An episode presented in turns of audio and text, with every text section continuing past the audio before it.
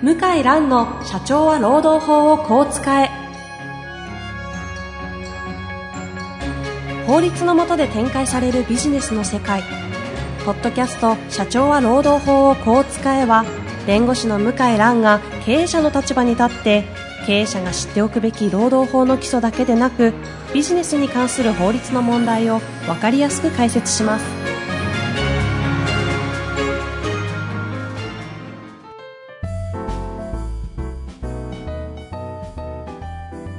こんにちは、遠藤和樹です。向井蘭の社長は労働法をこう使え。向井さん本日もよろしくお願いいたします。はい、よろしくお願いします。さあ、今日は、えーいきなり行きましょうかね。手はいの方に。はい。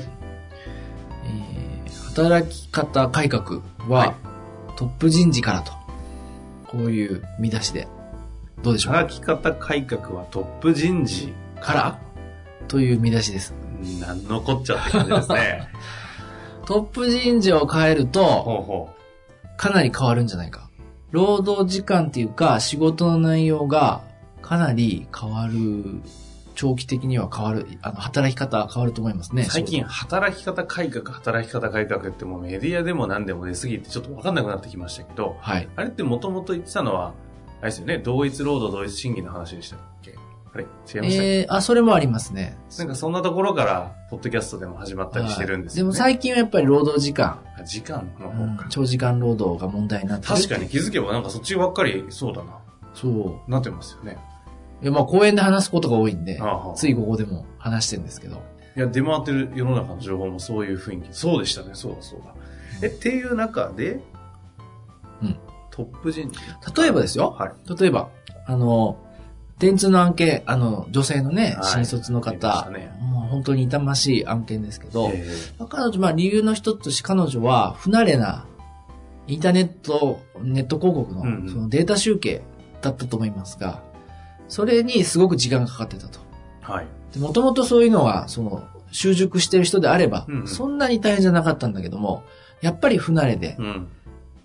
で、教えてくれるような先輩もいなかったのか、ちょっとわかりませんが、から、まあ問題になってる一つは、その何でもやる正社員。これ本当に正しいのかと。うん。うん。むしろ、仕事の範囲を限定して、で、会社ベースじゃなく仕事ベースで自分のキャリアを考えると。そしたら効率も良くなりますし、あ。うんうん。労働時間も減りますし。って言うんですけど、そんなの変わんないじゃないですか、いきなり。もともと、ねえ、総合職とか取ったりして。総合職で取ってる人を、そんな変わるわけないですよね。うん契約書交わし直そうなんていうのも、まあ、うん現実に起きるはずがなくて。はい。で、僕はあの、これ何日前 ?2 日前のニュース見て、はい。これだと思ったのがあって、なん、なんですか？最近そういうの多いですね。これだと思ったのがありました。はいでもさっき言いましたもんね。トップ人事から。あのですね、はい。このパナソニック、パナソパナソニック、まあ非常に大きな会社、い松下電機ですね。で、3人か4人いる代表取締役、代表権のある取締うん役に、うんうん。元松下電機の樋口さんが、古巣に返り咲いて、はい。代表取締役に就任すると。マイクロソフトからそう。でしたっけ？マイクロソフトから。これはでもすごい、え、これを見て、働き方改革 だと。はい。な、え、どういう思考ですか？あのですね、はい。また飛びますけど、はい。住友銀行秘話って知ってます？ああの、うん最近売れているうんベストセラーで出てるあの、国重さん。国重さんですよね。はい。僕読んだんですよえ。面白くて、結構分厚いですよね。一気に読んじゃってほう、ほうほびっくりしたことがあって、う。はい。この東大法学部出身の著者の方、うんまあ非常に優秀ですね。うん。はい楽天銀行。楽天銀行のトップに。はい。ええ、なった方、非常に優秀ですよ。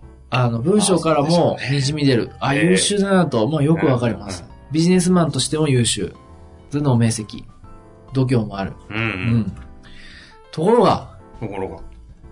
これ僕読んでびっくりしたのは、はい。結局、あれだけ優秀な人のエネルギーは何に使ってるかっていうと、うん権力闘争なんですよ。ああ、なるほどね。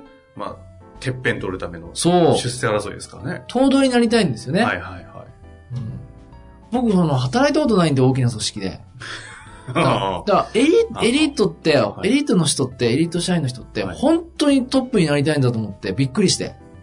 しかも人生のかなりの時間をこれにす注いでいてう、んうんうん。で、国重さん自体も自分で認めてますが、やっぱり違法スレスレのことやってるわけですうよ。ん業務内容でも。うん。うん。うん。うん。もう頭の中はっきり言ってそればっかり。うん。役員がこう発言した。この会食で誰が参加したとかね。うんうん。で、今度この人はここに行くらしいみたいな。政治家ですね。あれだって銀行の業務ほとんど書いてないんですよ。あの本に。あの本で。あそうなんですね。まあちょっとあるけど、まあほとんどその人事闘争、ええ権力闘争。ええええけどまあ彼らはそれの中でもしっかりと業績上げたりするからすごいですよね。あ、業績は、まあ結局バブル、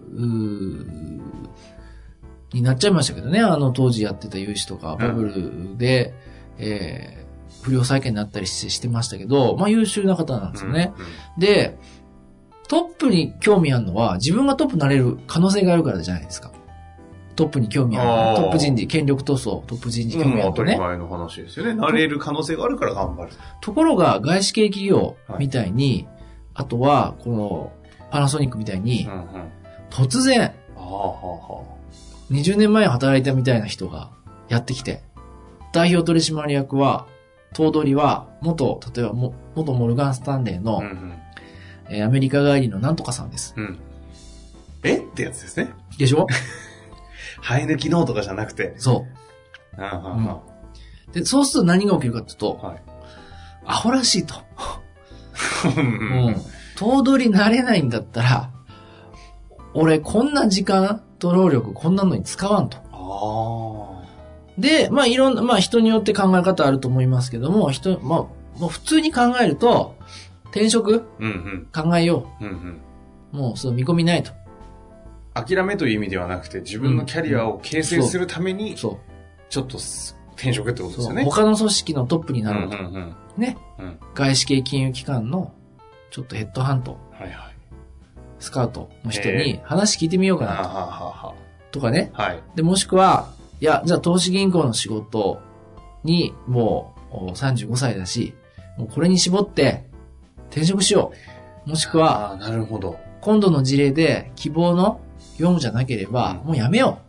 っていうふうに、まあ、こう選択肢が広がるわけですね。うんうん。うん、広がる。やっぱり、しあの、その、銀行、まあ、会社中心じゃなくて、仕事中心、キャリア中心になるわけですよ。うんうんそうすると、上司がキャリア中心になってきたら、部下もそうなるから。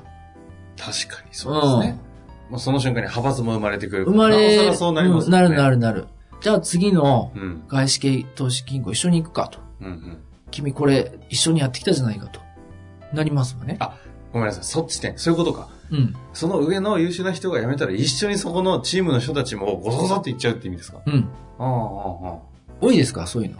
あ。でも、多いというか実、それあんまり。あ、外資系はね。そう。外資系はね。いますよね。あの、いますよ。転々としてる人たちが各いろんな優秀な企業に自分たちの育てたブレーンたちがいて、そうそうポン。とポスト変わった瞬間にみんななんかどこから集めてきたんだみたいな人たちがバカバカバカって集まってきて、すごいチーム結成みたいなね。そうすると、まあもちろんそのね、ボスみたいな人のために働くみたいな発想もなるけど、やっぱり仕事ありきで、結果ありきで、うんうんえー転職するから、うんうんよりシビアに問われますよね。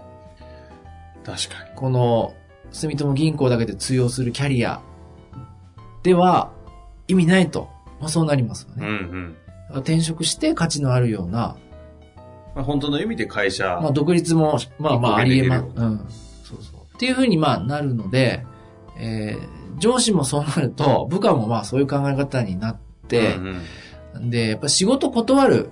いや、これちょっと僕、ああ、やなるほどね、うん。自分のキャリア形成のためには、うん。こんな仕事ダメだと思えば断る断る断る。執行としては生まれますもね。うん。ん。まあ、そんな綺麗事いかねえよって、まあ、うんそれはあるんだけど、高橋さんみ、ね、亡くなった高橋さんみたいな1年生でね、新新卒1年生じゃ無理かもしれないけど、えーその、仕事の範囲が曖昧模倣で、で、ついこれもあれもやって、ゼネラリストになって、効率が悪くなるっていうのは一つの事実であるんで、うん、うん、よりトップ人事が変わると、仕事中心に転職とかが動き始めると思うんですよ。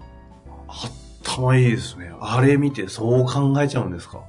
え、間違いないと思いますよ。だって、はあれ見たら、パナソニックのその中堅幹部優秀な人は、あ、俺、もうないなと。あ、うんうんうん。そういう人も、ねうんあ。そういう効果狙ってますよ、絶対。この、この人事決めた、うんどなたか知りませんけど。まあ会長なんでしょうか。会長さん。ですかね。だから、あの、よりはい業務限定、えーそのキャリア中心、成果中心、うんうん。だですから厳しい世界になっちゃいますよね。同じ会社で家族、もしくは、こう、なんか仲間うんうん内でうん雇用を守り合って賃金守り合ってやってきたっていうのは、崩れちゃう。風通しが良くなるから他人が入ってきてそうです。追い出されちゃう。まだ全世界中でこう人材が本当の意味で流動し、そうイストリ合うという。そう。で、このパナソニックすごいのは、中国では逆のことやってるんです。え、どういうことですか？中国は、生え抜きの中国人をトップにしてるんです。へえ。そうするとどう、中国人は？うん今あの今までね、日系企業は、まだまだ日本人トップなんですよね、現地法人。別に悪くないね経理の方とかが社長になっちゃいますもんね。悪くないですよ。悪くないんだけど、現地法人で生え抜きの優秀な中国人がトップになると、周りの中国人どう思うか？自分もそこ目指そうでしょ？せるですよね。さっきの事例と逆で、うん。集まりやすい優秀な人材。ああ、パナソニック、中国人トップかと。次俺もいけるかもと。ありますよね、人間だったらうね。ん。あの、トップ好きだから、中国人は。特に。なるほど。あ、好きです、大好き。あ、そうなんだ。うん、大好きへえ。大好き。トップしか興味ないんですよ。へえ。うん、あの優秀な人であればあるほどね。トップになるためにやってるから。うんうんだから、あのあれも意図的にやったんだなっていう気はしますよねう。んあもちろん、あの、日本人の方でダメってことではなくて、うんそういう、こう、刺激、なんかせ人事目的があって、うんうんそれで、あの、現地法人の生え抜きで、あと何が重要になるかというと、外から来るじゃないですか。はい。外から来る、その例えばこのマイクロソフトの方。はい。外から来る人って、やっぱり外から来る以上は、結果が求められますよね。そうですね。せっかく来た以上は。てかもうそこだけですよね。そこだけでしょうん。そうすると、トップが結果をもっと厳しく求められると、下にも求めるから。当たり前の話ですけど、おっしゃる通りですね。で、トップが結果を求めて始めると、その、えー、結局、これダメだったらクビになるかもしれない場合はどうなるかっていうと、うんうんわかりましたと、その代わり僕に権限くださいと。うん決定権限。うん予算くださいと。うんこうなりますよね。うんだって、クビになるかもしれないのに、権限もない、決定もできない予算もない。不公平ですよね。やっうんぱ、権限と責任は一緒にくださいと。うんこれ外資系企業のまあ考え方で多いと思うんですけど、そういうふうに、そのトップが外から来ると、下の人も権限をこうどどんどん分配する。はいはいはい。その代わり結果は責任取れよと。ダメだったら場合によってやめなさいよと。いうように、もう社風が変わっちゃう。なるほど。うん。そうすると、例えば、社内融和のためにノミニケーションとかね、いつ終わるかわからない会議とか、うん。なるほどね。はいはい。言ってらんないわけですよ、ええそんなの。ええ結果が全てだから。からうん。余計なことやらない。権限も付与されてるし。うん余計なことやらないというふうにうんうんなりやすい。なんでかっていうと、中国企業はそんな感じだから。結果が全てだから、あの、もう最短距離で到達するには何をするかって常に考えてるんで、無駄な会議、無駄な出張、無駄なほうれん草、やらない。で、結果的に生産性も上がるし。うん、まあ上がってんだかわかんないけど、上がらないというとか、そこコミットするしかなまあ日本人みたいな、あの、その、もうずーっと会社の人と一緒に飲みに行ったり、うんゴルフ行ったりとかないですよね。だってお金稼ぎに来てるから、会社には。ああ、とでいう結果出しに来てるから風土文化が、こう、どんどん醸成されていくことで、結果的に働き方改革になうる。んよねで、で、それってすぐ変わんないじゃないですか。でも、変わる方法あって、上司がそういう人になったら変わりますよ。変わらざるを得ないでしょ。だからトップが人、トップ人事から？そう。昔ほら、あの、良い会社悪い会社がない。良い社長悪い社長おしかないんだだと。市倉定さんでしたっけ、おっしゃってたのは。と。まあわかりますよね。うん良い悪いかはちょっと言い過ぎですけど、あの、もうガラッと変わっちゃう。なるほど。だから新卒一括採用もやらなくなりますよね。だってそういう人がトップになるんだったら。あの、今やりますけど、今みたいに、今本当ものすごい労力、人、人数と労力かけて、時間かけて、ああいうのは、やらなくなるんじゃないですかね。まあ結果重視の合理性重視するならそうなりますよね。うん、人が動けばね、こういうパナソニックみたいなトップ企業が動けば、そうなる。あのニュース一個で、そう捉えられる方が、当然私はそんな捉え方はできませんが、そう見るんですね。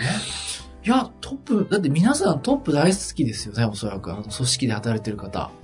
みんな口には出さないし、そう、俺はそんなことない、私はだって言いながらも大好きっていうか興味津々興味あるはずですよね。興味津々でしょ、うん。ね。みんな見てますよね、無意識にもねあ。自分が置いといてもね、動いたりしたら、ああだこうだね。だから、すごく影響力あるんで、あこれはだから、なんていうのかな、どういう意図かはわからないけど、あの、生え抜きこだわらない。結果出せる人。すごいですね。働き方改革を弁護士の先生が労働法ベースで言うかと思ったらではなくて。いやいやちょっと今のちょっと言い方ですか？今ちょっとノイローゼかかってるところもありますから、考えすぎて。だけど、あの、トップから変えるっていうのが、一番簡単で一番難しい。うん。だって日産だってもう、全然違う会社ですよね。あのはい2000年前と2000年以降ね、うんうんカルロス・ゴーンはい。さんになってからね、うん。あの、従業員全く変わったと思いますよ。確かにね。うんあれ英語トップが変わったからって言われまあ、英語もう公用語だし、ん入社する人もまあ、外国人がすごく増えたし、うん。新卒採用の基準ももう全然違うでしょううね。ん。っていうふうに、トップ変わると、もうバーっと一緒に変わっちゃうんですね。なるほど。とんでもないこと言いますね。というですね、あの、だから大変な時代ですよね。いきなり価値観が変えなきゃいけないっていうか、50歳とかになってね。トップ変わったらね。ね。大変ですよ。急に中国語話さないといけなくなったりとかね。だって中国人来たっておかしくないんですから。近い将来。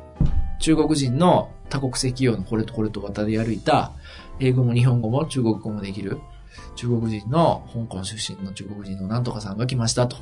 うん。代表取締役社長ですと。6月からと。うん。全然変わりますよね。本当ですよね。うんの人事だって変わっちゃいそうですよね。あ、もう然。全然、あの、もう総入れ替えとかね。まあそういう時代ですよね。今回の会話、結構だから怖いことを煽っ、てすいません。くださましたねだから気分悪くされたら。いやいやいや。いや、僕もそう、いや、僕もそうですからね。はい僕だってそうだから。うん。僕もそう。ええ。どういう意味ですか？いや、事務所のそのね、経営ありますけど、はい経営方針とか変わったりしたら、別に今の事務所にずっといるとは限らないわけですから。ああ、そういう意味ですね。うん。うんうん。そうそうそう。だから、あんなの人間が作ったもんですから、会社って。その通りですね。あんまこだわる、本当はこだわるし、本当は必要はないんだけど、うんやっぱまあこだわっちゃいますよね、日本人は。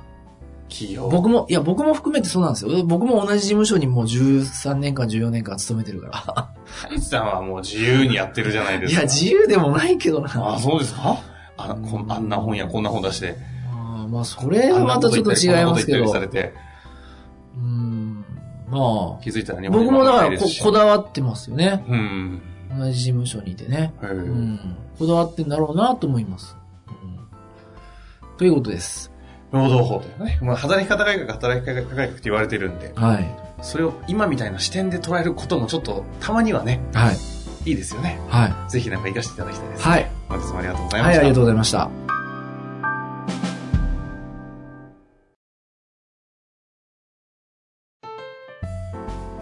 本日の番組はいかがでしたか？番組では向井蘭への質問を受け付けております。ウェブ検索で向井ロームネットと入力し、検索結果に出てくるオフィシャルウェブサイトにアクセス。その中のポッドキャストのバナーから質問フォームにご入力ください。